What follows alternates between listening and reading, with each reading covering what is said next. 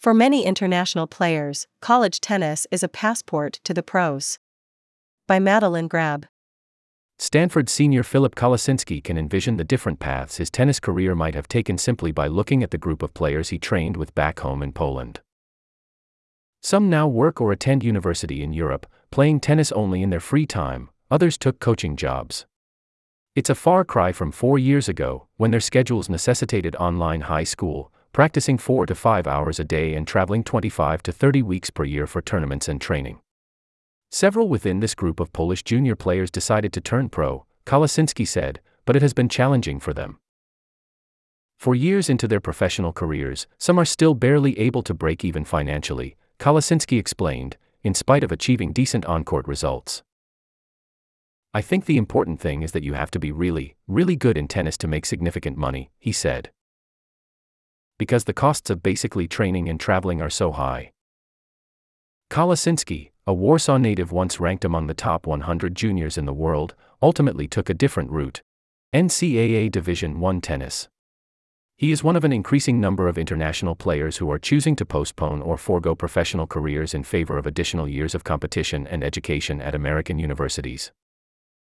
And while collegiate tennis in the United States has long been an option for non domestic players, athletes and coaches say that the financial incentives, professional opportunities, and motivations for prospective international student athletes have only grown in recent years. According to an NCAA research report published in December 2022, 61% of male and 66% of female Division I tennis players are international students, up from approximately 38% and 50% reported in 2006 to 2007.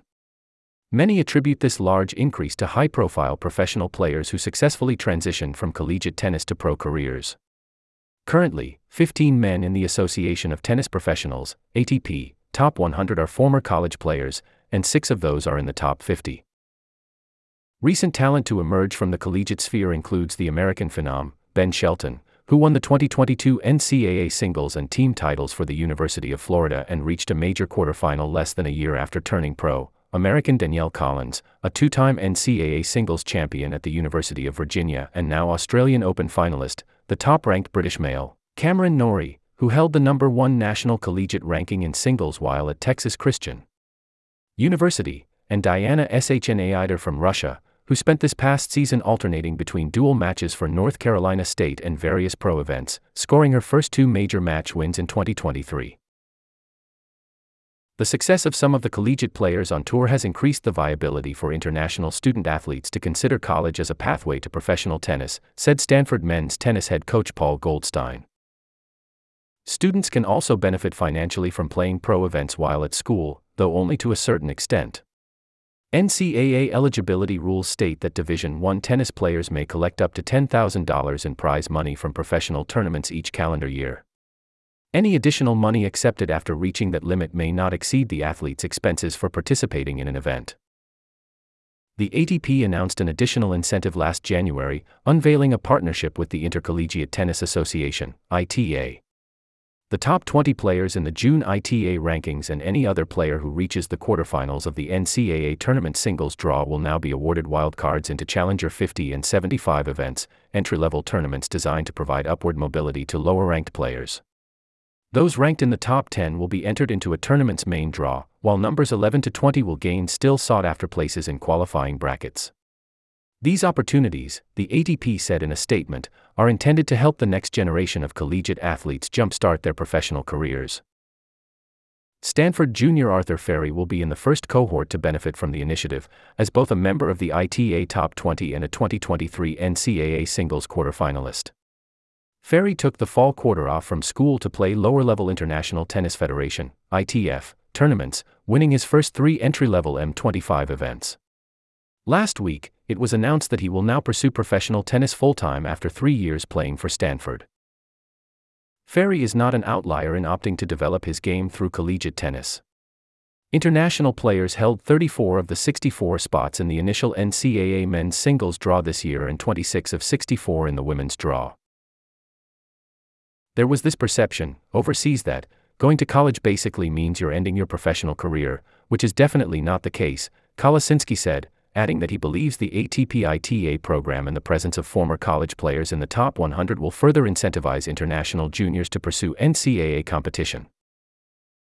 The level of college tennis is just incredibly high, and it's getting higher and higher.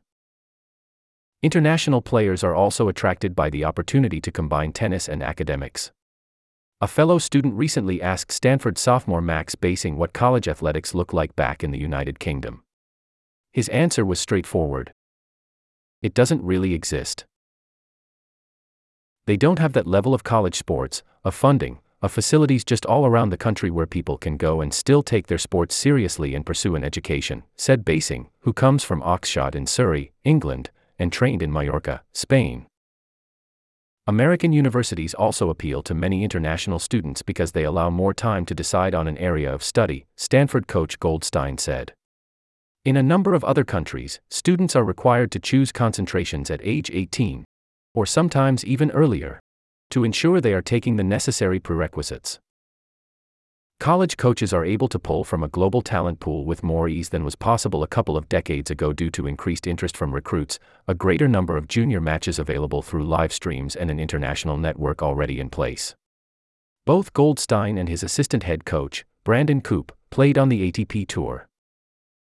The coaches often find many of these international recruits are highly prepared athletes who readily adjust to the demands of collegiate athletics. Pretty much by definition, they're coming an even further distance, Goldstein said of the international players he has recruited and coached since taking the Stanford program's helm in 2014. So their independence and maturity has been, thus far, high and we've had really good experiences. These additional years of training can be helpful physically and financially, as many professional players now are cracking the top 100 in their mid to late 20s instead of as teenagers. There's not really a guarantee of money to fund the whole tour by traveling all year round, said Basing, whose current plan is to finish his college career at Stanford and then turn pro. So if you start young and it's not quite going well, it's kind of difficult to stay in it. He had heard from friends about their positive experiences choosing the college route, which in turn piqued his interest. This word of mouth from older athletes encourages many players to pursue NCAA tennis over other options. Though Kolosinski does not plan to turn pro after leaving Stanford, he still remembers the invaluable advice older international college players provided to him when he was a teenager.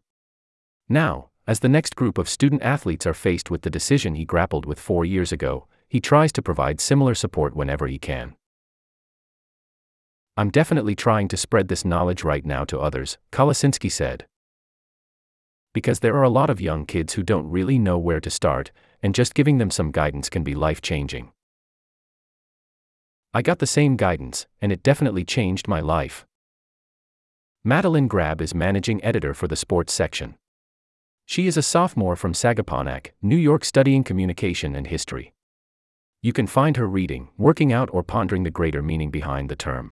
Friday Night Lights. Contact her at sports at stanforddaily.com.